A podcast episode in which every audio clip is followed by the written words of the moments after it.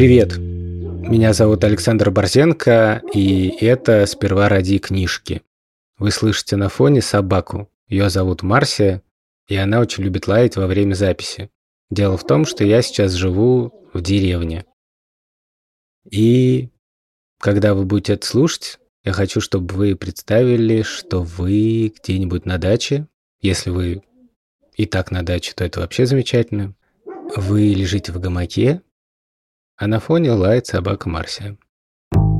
Партнер этого эпизода – образовательная платформа «Нетология». В «Нетологии» есть бесплатные курсы, лекции и вебинары. С их помощью можно познакомиться с интересующей вас профессией и самой платформой. А для платных программ у нас есть промокод «Книжки» латиницей «Книжки» через Z и H. Он действует до 15 сентября и даст скидку в 45% на образование в нетологии. Ссылка на нетологию, промокод и все детали есть в описании эпизода. Книжка, которую я сегодня буду читать, называется «Музыка моего дятла». Ее написала Анна Анисимова. Иллюстрации к этой книжке, кстати, совершенно замечательные, сделала художница Юлия Сиднева. Книжка вышла в издательстве «Самокат», и мы ее всячески рекомендуем. У этой книжки есть что-то вроде эпиграфа. У каждого человека свои особенности и свои возможности. Когда мы понимаем тех, кто отличается от нас, мы не боимся общаться и не лишаем себя радости дружить и помогать. И это ли не мир? Я прочитаю первую главу, которая называется «Невидимый слон». Мне выпало водить. Я громко считаю до десяти и иду искать маму. Вот дверь, коридор с шершавыми обоями, наряженная пухлая вешалка, а мамы нет. Открываю дверь на кухню, прислушиваюсь. Тикают часы, бурчит холодильник.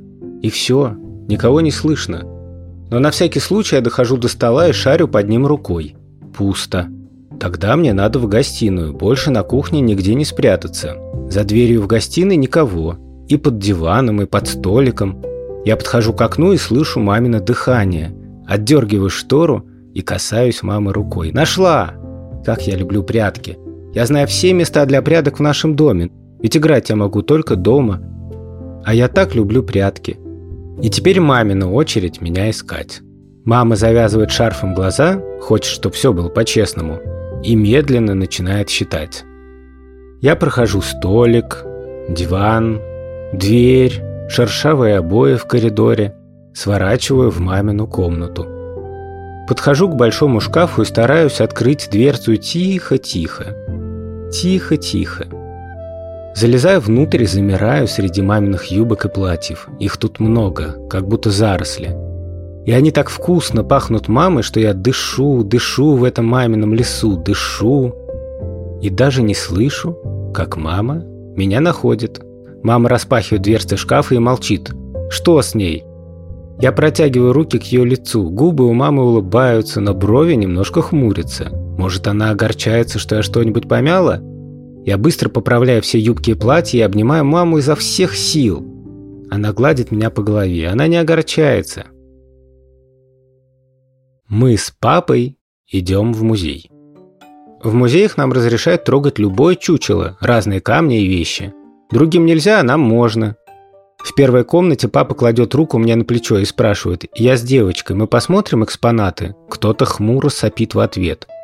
«Только осторожнее, а то ходил тут уже один, как слон в посудной лавке. Трогал, трогал. И все копья уронил. Папа обещает хмурому, что мы будем очень осторожны. А мне очень хочется увидеть слона. Где же он? Его еще ни разу не трогало. Папа объясняет, что живого слона можно увидеть только в цирке или в зоопарке. А слон в посудной лавке – это просто так неуклюжего человека называют, потому что настоящий слон – такое большое животное. Если бы он смог зайти в музей, то наверняка бы все тут порушил. «А ну-ка», – говорит папа, и быстро меня ведет за собой. «Гляди». Папа берет мою руку и проводит почему-то холодному и очень длинному. Это слоновьи бивни, два зуба, которые торчат рядом с хоботом, длинным-предлинным носом. Вот таким. Папа прислоняет к моему носу свою руку и изображает для меня хобот слона. Я трогаю папину руку хобот, чтобы представить, и как только слон с таким носом ходит, неудобно же. А бивни такие ценные, продолжает папа, что из-за них на слонов охотятся.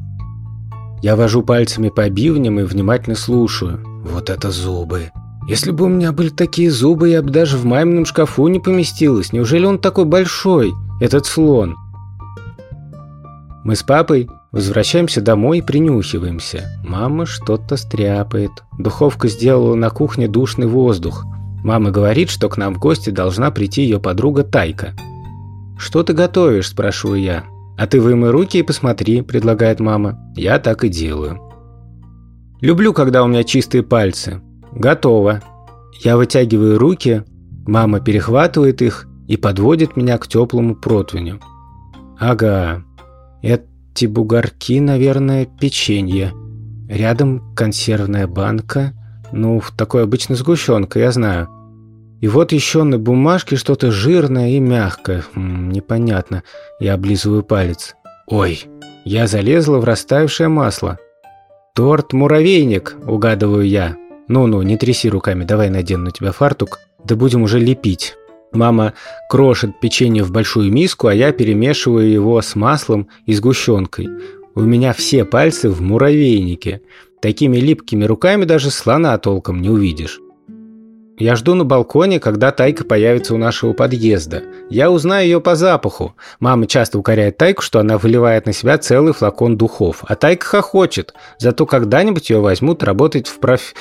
в, пар... в, парфю... в парфюмерный магазин. И я бы хотела в парфюмерном магазине работать. Мне так нравятся Тайкины духи. Нравится, что я могу по ним узнать Тайку. Наверное, у нее целый шкаф этих духов. На каждый день по флакону. Я жду запах. Пахнет. Пришла. Я начинаю прыгать от радости. Тайка кричит мне снизу «Привет!» и спрашивает, как дела. А я кричу, что была в музее и видела бивни слона. Тайка снова кричит, что я сама сейчас прыгаю как слон, и лучше бы я пожалела балкон, вот он как шатается. Надо будет попросить папу рассказать Тайке, что слоны совсем не умеют прыгать. Кстати, это даже хорошо. Ведь если бы слоны умели прыгать, на земле случилось бы слонотрясение. Тайка приходит в гости со своим сыном. Он такой маленький, меньше меня, если потрогать, но шумный. Бегает, топает туда-сюда, туда-сюда, берет мои игрушки, а на место не возвращает. Столько всего разбросал. Слон в посудной лавке. Я хочу показать Тайке новую музыкальную шкатулку. Ищу, ищу ее везде, как будто исчезла. Тайка журит сына, но смеется, ведь он такой маленький. Зато мама быстро находит, где шкатулка, и просит меня не сердиться. Скоро все встанет на свои места. Мы с мамой убираем комнату после гостей. И правда, теперь все как обычно, как нужно. Так, как я привыкла. Мама приносит в комнату пылесос и просит меня почистить ковер. Мне не трудно, я это часто делаю. Вытягиваю из пылесоса шнур и включаю в розетку. Пылесос начинает гудеть. Я держу щетку и вожу ее по ковру. Через щетку по шлангу в пылесос попадает пыль и всякий мелкий мусор. Как будто пылесос так питается. Ой, нет, шланг – это хобот слона. Пылесос – это тоже слон, только без ушей. Перед сном мама поет для меня. Я боюсь оставаться одна на ночь, а с песнями нет. Песни я люблю. И слона я успела немножко полюбить. Может, он тоже боится засыпать один? Я затягиваю вместе с мамой. Если слон такой большой, у него большие бивни и нос, значит и уши у него большие, значит он хоть издалека, но услышит мои песни. Не бойся, слон. Скоро осень. Мы с мамой идем в магазин покупать мне одежду и обувь. Я примеряю пальто, трогаю большие круглые пуговицы. Они гладкие и приятные. Засовываю в карманы руки глубокие, можно спрятать много каштанов и перебирать их пальцами. Мама просит меня выбрать цвет пальто. Есть красное и зеленое. Какой красный? Как помидор, говорит мама. А зеленый какой? Как яблоко, говорит мама. Конечно, я выбираю яблочное пальто, потому что яблоки звонко хрустят, а помидоры хлюпают и капают. А слон яблоки ест? Спрашиваю маму дальше. О, еще как. Он же травоядный. Ест все, что растет. Траву, яблоки, морковку. Я вспоминаю запахи травы, яблока и морковки. Морковка больше всего слону подходит. Папа говорил, что слоны серого цвета. Наверное, серый – это как морковный. Морковный слон даже звучит красиво.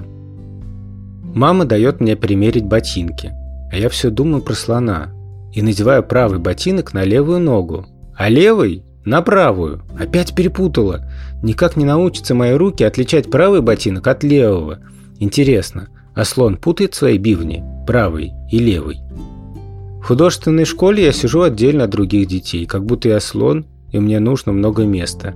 А на самом деле это Пашка вместо слона. Все у него падает, карандаши, листочки, даже он сам. Все рисуют по заданию учительницы натюрморт, а я слона. Все рисуют кисточками, а я пальцами. Ставлю два указательных пальца на бумагу рядышком. Один остается на месте, а вторым веду по кругу и возвращаюсь, чтобы пальцы соединились. Большой круг делаю, ведь слон большой и толстый, потому что он много ест. Теперь большие зубы, большие уши, длинный хобот. Учительница хвалит мой рисунок, меня все окружают. Вот зачем так много места вокруг, чтобы другие могли встать рядом. Пашка говорит, а я тоже так смогу. Можно я тоже буду пальцами рисовать? И роняет на пол краски. Паша, делает кислый голос учительницы. Но остальные тоже начинают просить. И я, можно? Я тоже хочу пальцами. Все хотят, как я. Все хотят слона.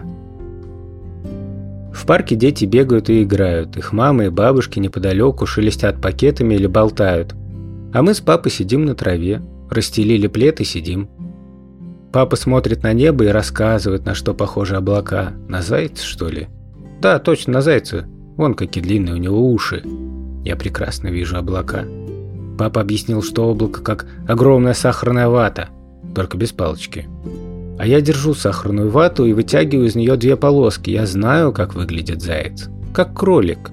А кролика я видела в деревне у бабушки. У него уши как лоскутки. Такой, я показываю папе, сахарно-ватного зайца. В точности гордится мной папа. Я так довольна. Облачного ты зайца никак не потрогаешь, а моего запросто. Я ложусь на плед и кладу зайца на живот. Я небо, а заяц облако, смеюсь я. На мой смех, откуда ни возьмись, появляется ветер, и заяц улетает. «Вот так так», – тоже смеется папа. Ветер погнался сразу с двумя зайцами и обоих прогнал. Я сажусь. А сейчас облака на кого похожи? Папа смотрит, а потом как закричит – «Не может быть! Не может быть!» Кажется, он кричит громче всех детей в парке. Я так волнуюсь, что могу улететь за своим зайцем. На кого же? На кого? На слона твоего, представляешь? Вот на кого! Папа заваливает меня на плед и смеется. Я тоже смеюсь. Я счастливая. Уж слона-то ветер точно не сгонит с неба. Слон же большой. Если захочет, как дунет свой хобот, и сам прогонит этот ветер. У меня праздник. Мы идем в зоопарк, я увижу настоящего слона. Я так рада, что отталкиваю и мамину руку, и папину руку, и скачу вперед. Осторожно, не успевает за мной мама. Там мальчики в футбол играют. Я ее не слушаю. Я сделал из кулачков хобот. Я скачу и трублю так, как будто я сама слон. Бо-бо, бо-бо, зоопарк. И весь мир трубит со мной. Машины бу-бу-бу, птицы тоже бу-бу-бу. И моя голова. Я приседаю и хватаюсь за глаз. Это в меня мяч прилетел. Слышу, как он откатился в траву. «Не видишь, что ли, что мы играем?» Сердится какой-то мальчишка и убегает. А мама уже рядом. «Сильно?» Она разворачивает меня к себе. «Уй!» Ее пальцы на моих плечах дрожат. Я стискиваю зубы и резко мотаю головой из стороны в сторону. И папа подходит. «Кстати, — говорит он, — а я рассказывал тебе, что слоны не плачут». В зоопарке мы идем сразу к слону. Я так тороплюсь, что не обращаю внимания на дорогу, на разные ямки и камни. Зато мама на чеку. Направо ямка. Слева лужа. Сейчас ступенька вниз. Еще аккуратнее. Хватит нам одного синяка. Но я мчусь, я готова сама вести маму и папу к слону. И вот мы у вольера. Мама находит свободное место и разрешает мне схватиться за прутья. «Слон далеко», – рассказывает. «Сразу за вольером ров с водой, а за ним площадка. Вот на ней слон и стоит. Не достанешь, не потрогаешь. Но большущий, выше, чем ты и я вместе взятые. Хоботом поднимает с земли траву и кладет себе в рот. А уши у него, как наши шторки, такие же большие и широкие. Я бы за ними легко спряталась. Что еще сказать? Мама достает морковку. «Будешь угощать?» Папа сажает меня на плечи. Я замахиваюсь и бросаю морковному слону морковное лакомство. Слышу всплеск. Папа бодро говорит. «Долетела. Значит, скоро съест, вот увидишь». Но я слышу, как слон, шаркая ногами, удаляется. Наверное, отдохнуть пошел. Все на ногах, да на ногах, бедняга, жалеет слона мама. Мы еще немножко стоим, а потом тоже уходим. Я оборачиваюсь на прощание, и мне кажется, что слон на меня смотрит. Я чувствую, как он дышит в мою сторону. Ночью мне снится, что слоны лежат на траве и глядят в небо. А по небу плыву я. Слонят спрашивают своих мам, на кого похоже это облако, но слонихи молчат. Или не знают, или стесняются сказать. Тогда я кричу «На вас!» Я похожа на вас. Я тоже слон. Если вы подпрыгнете, то сможете обнять меня хоботом, как рукой. Но слоны даже не шевелятся. Слоны такие тяжелые, что не умеют прыгать. Кто-то позвонил в дверь. Я слышу по шагам, что пошел открывать папа. А еще я слышу, что это пришел Пашка из художественной школы. И его мама, как странно. Заходите скорее, а то я уже весь извелся в ожидании пирога, радуется папа. А потом зовет меня. «Дочь, к тебе пришли!» «Иду!» – громко отвечаю я. Вот дверь, коридор с шершавыми обоями, наряженная пухлая вешалка. «Привет, Пашка!» «Привет! А я пластилин принес», – отвечает он и тут же роняет пластилин на пол. «Ой!» И я смеюсь. «Пашка, хочешь, я буду звать тебя слоном?» Я думаю, что многие из вас уже догадались, что девочка, от лица которой эта книжка написана, она незрячая. И она видит мир, но видит его немножко не так, как, например, я. Она воспринимает его через запахи, через ощущения, через то, что она слышит. И самое главное, через свое удивительное воображение. Через то, как она рисует картины в своей голове. Ссылка на эту книжку будет в описании эпизода. Я напомню, что она называется «Музыка моего дятла». Написала ее Анна Анисимова. Иллюстрации сделала Юлия Сиднева, а сама книжка вышла в издательстве «Самокат».